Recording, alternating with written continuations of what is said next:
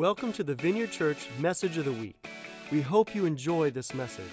For more information on this podcast or other resources, go to vineyardlive.us. To learn more about us, go to thevineyardchurch.us. Well, hello, everybody. Welcome, welcome. Um, we are so glad that you are joining us, that you are with us, uh, whether you are here physically with us or you are um, joining us online, maybe uh, watching in your kitchen or you're, you're with your church group. We just want to say thank you so much for being here with us. So, question for you Have you found yourself in this season just asking, like, man, Lord, what is your plan for my life? Like, what are you doing? in me right now? Um, if, if you found yourself asking that question, I believe that uh, the Lord has given me a prophetic word for you. And I believe that it's going to bring some, some, some freedom, some clarity, some direction to your life. And I'm excited about it. I think it's fresh bread. I don't know if it's gluten free. Um, I don't know if that matters to you, but if it does, I'm sorry. Uh, but if you could go with me to 2 Timothy 1 9, we're going to start there. And this is what it says it says, He gave us resurrection life and He drew us to Himself by His holy calling on our lives. And it wasn't because of any good that we have done, but by His divine pleasure and His marvelous grace that confirmed our union with the anointed Jesus even before time began. Now, I, I, I love, love this passage because it is packed with some truth that I think we need to be reminded of in 2020. 2020 has been crazy, right? It's been wild. I don't think I have to do a recap for anyone because you were there, and it's just been nuts. But what this passage tells us is that living on the inside of us, we have resurrection life. We have the same spirit that rose Jesus from the grave living in us. But not only that, it says that we are being drawn near. We've been drawn near to God by the holy calling on our life. That means that whatever is happening in the world around you, you have a holy calling on you. Now, what is this word calling? What does that even mean? It's very Christian, very churchy. It's just God's plan for your life. It's what God had in mind when He created you. And the calling or God's plan on our lives, it is often revealed to us in stages or in levels. And it's, it's something that we are going to talk about. But it's something that actually is not, it's not about your good deeds. It's not about your good behavior. It's not about where you come from, it's not about your background. It is purely a result of God's grace and His love for you. But this idea of calling can be very confusing. And what this pandemic has done, I believe one of the things that it has done is it has made us question God's plan for our lives. It has brought so much confusion about our understanding of what He has planned for us. But what we are going to discover today is that your calling will call you. I want you to drop that in the chat right now that your calling will call you. The title of this talk is When Your Calling Calls. So let's pray and we're going to dive in. Holy Spirit, we thank you so much uh, just for who you are in our lives. We welcome you, we honor you, and we just say, Come. Would you uh, encourage us? Would you teach us? Would you um, bring your, your, your freedom? Remind us again of who we are and what you've called us to do. In Jesus' name, amen. Amen. So, you know, everyone's talking about Hamilton right now. Have you guys noticed that, or is it just me? It's everywhere. It's on my Instagram, it's on my like Facebook, it's everywhere. Well, fun fact about me I actually was in a stage play as a teenager in Chicago. Yes, I was. Uh, some of my best work, actually. Uh, one of my cousins, uh, she's a brilliant like writer, and she wrote this play for me to star in. Okay, that part's not quite true. I can't, I can't lie in church. Um, I had a supporting role. My character might have died, um, but that doesn't matter. We don't need to talk about that.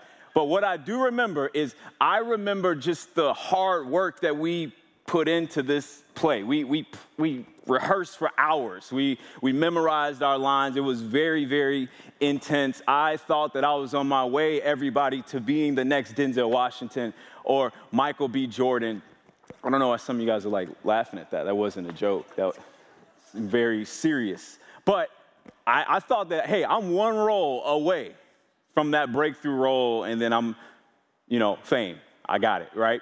But as I continued to show up to rehearsal and I continued to like uh, join this like collective of really talented people, it became abundantly clear that that was not about to happen for me. Uh, everyone. It just wasn't, it wasn't in the cards, right? And one of the things that made that very clear was uh, some of the some of the actors, things just came so easy to them. Like they could do the whole cry on command thing. And I don't know if you've ever seen that. It's, it's, it's crazy. Like you could just turn on tears and then you could turn it off. Um, that to me is like half the battle. If you could do that, you are incredible. And I just knew I can't, I can't do things like that. Their acting was so believable, sincere. Mine, on the other hand, you know, I'm, I'm not going to get caught up in the weeds of this story. Let's just say again, by the time I was done, you know, with this whole acting season and the theater season, it was very clear that God did not call me to be an actor. And that wasn't his plan for my life. And I really wish, I wish that calling was that easy all the time. I, I, I wish that knowing what God has and, have, uh, and, and has called us to is, you know, just was that simple. But we all know that it is not that easy all the time. And we know that things, when it comes to calling, it just gets fuzzy. When we start to think about our, our personal um, calling, what God has in store for us, it's confusing it's cloudy. And I don't know about you, but sometimes I actually find myself trying to understand my calling and trying to define my calling by cultural milestones. So, so what I mean by that is like, all right, by 25, I should have my master's degree. By 30, I should have kids. And then by 40, I should be this far in my career. By 60, I should have this much saved. And we, we may not use that word calling per se, but we are, are trying to understand our calling through this lens. And when we do this, what happens is we start to just feel behind. Right? You start to feel like you are behind some invisible line, that you're not where you should be in life, or that things can no longer happen because that season has passed. And if this isn't our perspective per se, and maybe we, we know, like, we're like, no, calling is about a few specific things that God has told me to do. But what I find is that in seasons of chaos, when things get crazy, when, when seasons get really uncertain, what happens is we just believe that, oh man, what God has told me to do, it can't happen now. Like, it's over. We, we believe that what he has called us to do is now non existent. But I, I want to go back to that passage in 2 Timothy 1 9 it, and read it one more time. It just says this he gave us resurrection life and drew us to himself by his holy calling on our lives. And it wasn't because of any good that we have done, but by his divine pleasure and marvelous grace that confirmed our union with the anointed Jesus before time began. Paul, he very clearly says that each and every one of us, we have a holy calling on our lives that means that your life and your calling is essential on the earth. We need what you have. We need what God has planned for you to do on the earth. But the question is, how do we recognize and step into what Paul calls our holy calling? How do we do that? And I believe that the Bible says a lot about how to recognize and step into this. And one story that I want to look at today that I think really gives us a lot of truth in this area is the book of Nehemiah. And I want you to go with me to Nehemiah 1. And as you kind of go there, what I want to do is give us a little bit of context about the book of Nehemiah. So, Nehemiah was originally written uh, combined with the book of Ezra. They were one book telling one story, and that story was about life for God's people after 70 years of exile in Babylon. So God's people for hundreds of years, they, they sinned and they uh, committed idol worship. They turned their backs on the Lord. So because of that, they were conquered by the nation of Babylon. And we pick up in the book of Nehemiah, now these conquered people, these exiled people, they have returned back to a destroyed Jerusalem, to a destroyed Judah, where everything is in ruins now everything is chaotic. No one serves God, no one knows God. Uh, everything is destroyed. And they're returning back to this land. And there are some key people like Ezra, who is a Bible teacher. He, he's an awesome, really good Bible teacher. And then there's Nehemiah. He's just a guy who worked a regular nine to five. He was a cupbearer for the king of Persia. But their goal was to restore God's people to some sense of normalcy again. That's what they wanted. And, and doesn't that sound like us today? Don't, don't, don't we want some sense of normalcy to just come back, right? And this was their heart, this is their goal. They wanted to restore God's people and, and, and see their hearts turn back to the Father. They wanted to see Judah return back to God. So that's kind of what we see in this, in, in this background here. So we come to Nehemiah 1. Nehemiah has some friends that come and visit him it actually says it's one of his brothers. And he just, he, he says, hey, how are things going over in Judah? They're, they're visiting him from this destroyed, ruined place. And this is what they say. In verse 3, it says this They said to me, Things are not going well for those who returned to the province of Judah. They are in great trouble and disgrace. The wall of Jerusalem has been torn down, and the gates have been destroyed by fire. When I heard this, I sat down and wept. In fact, for days I mourned, fasted, and prayed to the God of heaven. I'm, I'm sure Nehemiah, he wasn't ready for what he just heard. It was kind of like that friend, you know, if you're at the grocery store and you run into someone you haven't seen in a while and they're like, you, you know, you're just like, hey, so how are you? And they actually, they tell you the truth. Like, you know, they tell you how they're doing. Nehemiah, he wasn't ready. He wasn't ready to hear that the Jews are in great trouble. But it was through this conversation that Nehemiah's calling began to call him, that it, it, it, began to actually call out to him. And this is the first key that we find in recognizing and stepping into our calling that God often uses in our life. It is the problem.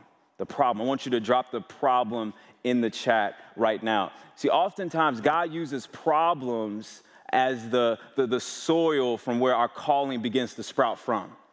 It can be a personal problem, it can be a social problem. And uh, just one example from, from my life in 2012, I was working as a, a server in my restaurant job, and out of the blue, I, I literally lose the ability to speak. I cannot form sentences, uh, sentences. I can't talk. It's just crazy. And I start to panic. I start to freak out. I don't know what's going on. I don't understand it. And this uh, leads me to an extended hospital stay. So I'm in the hospital now, and doctors end up giving me a medical diagnosis that I never saw coming. And this, this diagnosis, it has me questioning my future. It, it, it has me questioning, like, well, man, like, what is gonna happen in my life now and uh, feeling the fear and the, the anxiety, all of these emotions from this moment. But it was in that problem that the call to pray for physical healing and miracles came. I actually began to feel my, my heart breaking for those that experience physical sickness in a way that I hadn't before. And I started to step out in that season and pray for people to be healed and seeing God do some incredible things. And it is very possible that if I didn't experience this, this personal problem in my life, that I would not have stepped into that particular aspect of my calling in the same way. See, it is the problem moments in our life that that, that actually uh, shake us out of complacency, that, that, that interrupt our routine, that actually cause us to see things completely different. And Nehemiah, in his comfortable palace position, he is confronted by the problem that his community is facing. He's confronted by the problem that his nation is in. And this leads to a broken heart within him. He begins to feel something He didn't have clarity yet about what the next step and stages of his calling would look like, but he had a broken heart. And this broken heart and that humble place of just saying, God, I don't know what to do with this, but I am broken. I know something has to be done. This is often the starting place and the starting point for clarity to come for the next stages of our calling. And God begins to give the ideas, He begins to release the practicals often after this. So, my question to you is this What has your heart been breaking for in this season?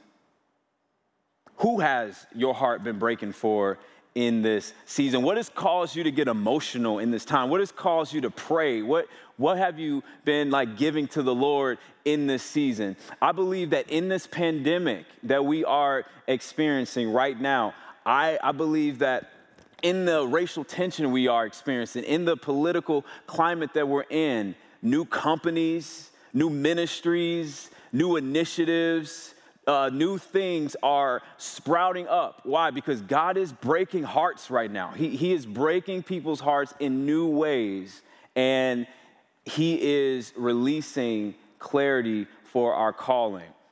I learned this. I've, I've learned that our, our, our, hearts actually aren't called to break for, for exactly the same things.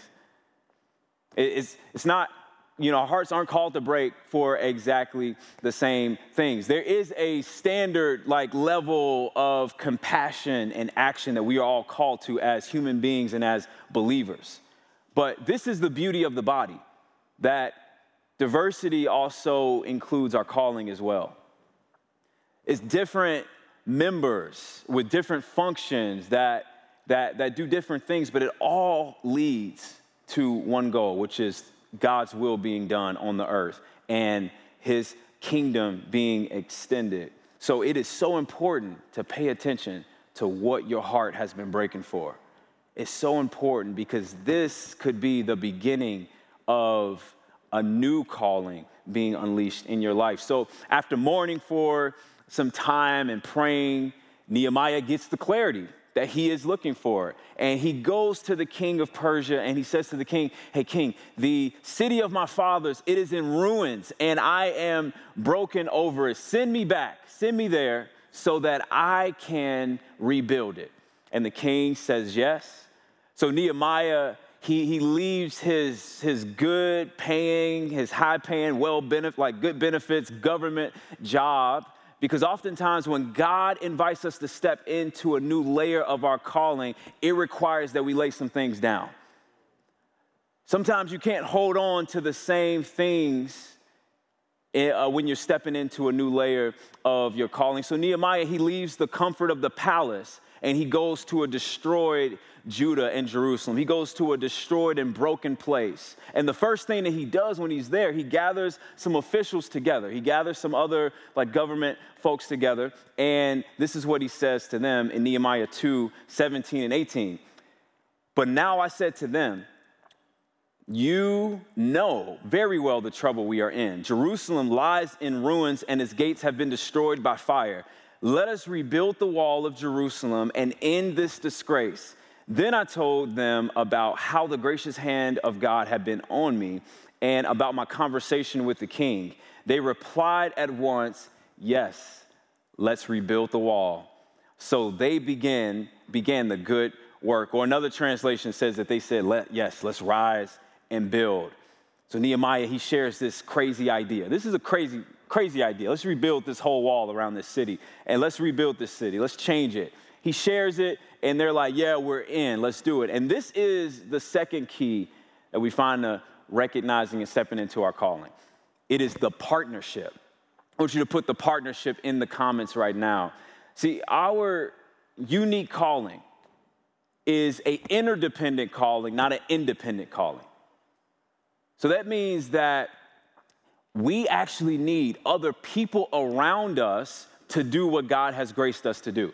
Yes, it is, it is your calling, but God has intentionally placed gifts and talents and resources in other people so that they can come alongside you and champion and support what God has called you to do. And He's placed those same things in you for other people. So it's not simply a question about being in community, it is about finding your people. It's about finding your calling partners. It's about finding those that challenge you. It's about finding those that champion you. It's about finding those that you can be honest and vulnerable and open with, those that you can tell some crazy ideas to, but they'll say, Yeah, okay, that sounds crazy, but let's rise up and let's build. We could do this. It's about having the right people around you. So, my next question is who do you have around you? Who do you currently have around you? Because your relationships can either cap your calling or they will champion your calling, but they will not do both. So, it is with, with these partners that Nehemiah, he's actually able to do all the things that God told him to do. He, he, he rebuilds the wall, and him and Ezra, they rededicate the people of God back to God, and they do some other awesome things, and things are looking great. And he actually faced some opposition, a lot of opposition. Because walking in your calling and stepping into new layers of your calling, how many of you all know that it is not easy? It, it comes with some challenge, it comes with some opposition. And this opposition is sometimes obvious, sometimes it's not. But if it were easy, we wouldn't need the presence of God. If it were easy, we wouldn't need the presence of partners. So Nehemiah, he, he overcomes that, and things are looking great, right? Things are looking good. Then you fast forward to the end of the book, and the book doesn't end the way that we would all expect it to end, right? I'm, I'm expecting at this point, a, and they lived happily ever after. That's what I'm expecting. And that doesn't happen. The people just return right back to sin. They, they go right back to sin, they go right back to idol worship. Nehemiah does all these things. So, what happens is that uh, Nehemiah's calling actually didn't look the way he thought it would look. What he thought would happen as a result of his calling actually did not happen.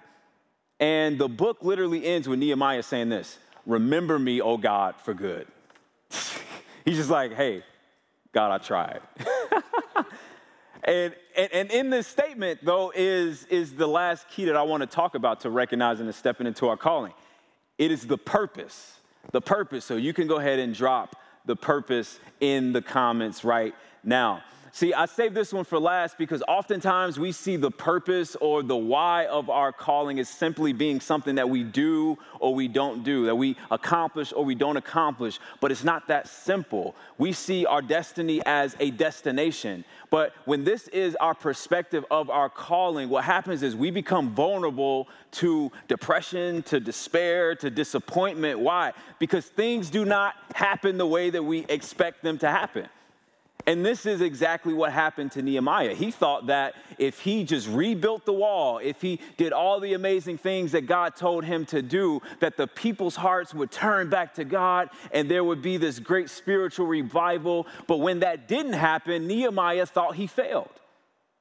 He thought that he missed it. But this is what Nehemiah missed that we know is that only Jesus can bring revival. Only Jesus can turn a sinner's heart into a saint's heart. Only Jesus can, can, can reunite the Father to those that are on the earth.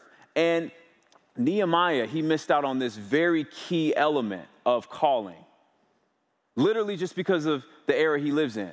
And, and this is something that Nehemiah would have given anything to know. And I'm to tell you right now, like he, he, he would have given anything to understand this, anything to experience this that the ultimate purpose, the ultimate why of our calling is to do it with Jesus. It is to do it with Jesus. This is why it says in 2 Timothy 1 9, the verse we opened up with, this is why Paul, he says that, hey, you, you've been given resurrection life and, and this holy calling on your life, and it's a result of God's pleasure and his grace. And all of this is, is, is a fruit of the union that you share with Jesus. See, we do this with Jesus. It's about doing it with, uh, doing it with Him. And, and yes, your calling, your unique calling on your life, it will enrich other people's lives around you. You will build things, you will fix broken things. Uh, yes, but it is not about doing everything perfectly. It is not about meeting the cultural standards of success and doing all the things that culture says we should do. Your calling is not a destination, it is a journey. Because if I am doing it with Jesus, I can trust that Jesus can do what I cannot do. I can trust that Jesus' definition of what success is supersedes my definition of what success is. There's a difference between what Jesus has invited me to do versus what I think I should do. And this is what Nehemiah missed. And, and I just felt like the Lord was saying today to, to a mother, to a father, that, hey, hey, I called you to pray for that son or daughter. I, I, I, called you to, to model what it looks like to be a, a powerful Christian, to love them, just because they're not where you thought that they would be today, that doesn't mean that you failed. That doesn't mean that I have failed them. No, I am working in their life. You just trust me. You stay on the journey with me. Remember your calling. I feel like he's saying to, to, to, to somebody like, hey, I, I called you to start that business. I called you to do it with kingdom morals and kingdom values. Just because it's not where you thought it would be today doesn't mean you failed, and it doesn't mean that I failed you. You just stay on the journey with me. I am working. Remember your calling. I wanna, I wanna challenge us today with these three questions. I want, I want you to write these down and just reflect on them this week because I believe the Lord wants to use them to bring some clarity. And the first question is this is what has my heart been breaking for lately? And how can I begin to pray and process what that means? The second question is are my current relationships capping my calling or championing my calling? And number three is, what is my next yes on my journey with Jesus? I believe that God, right now, He is shifting our understanding of what our calling is in this season. I believe that, that, that something is shifting specifically in 2021, that, that there, you know, there, there's life after this pandemic. This will end. And, and I believe he's shifting what we understand our calling to be. And I want to just remind you you are not a failure. You are not a disappointment to God. It is not over. It is not too late. You haven't missed it. You haven't missed out on anything. And the bottom line is that through the problems that we face, through the partnerships, and through the ultimate purpose of our life, which is Jesus, our calling will begin to call out to us. Our calling will begin to call us. It's not something you actually have to feel a pressure to find. No, it, will it, come after you. Nehemiah was just doing his government job, and this calling fell in his lap.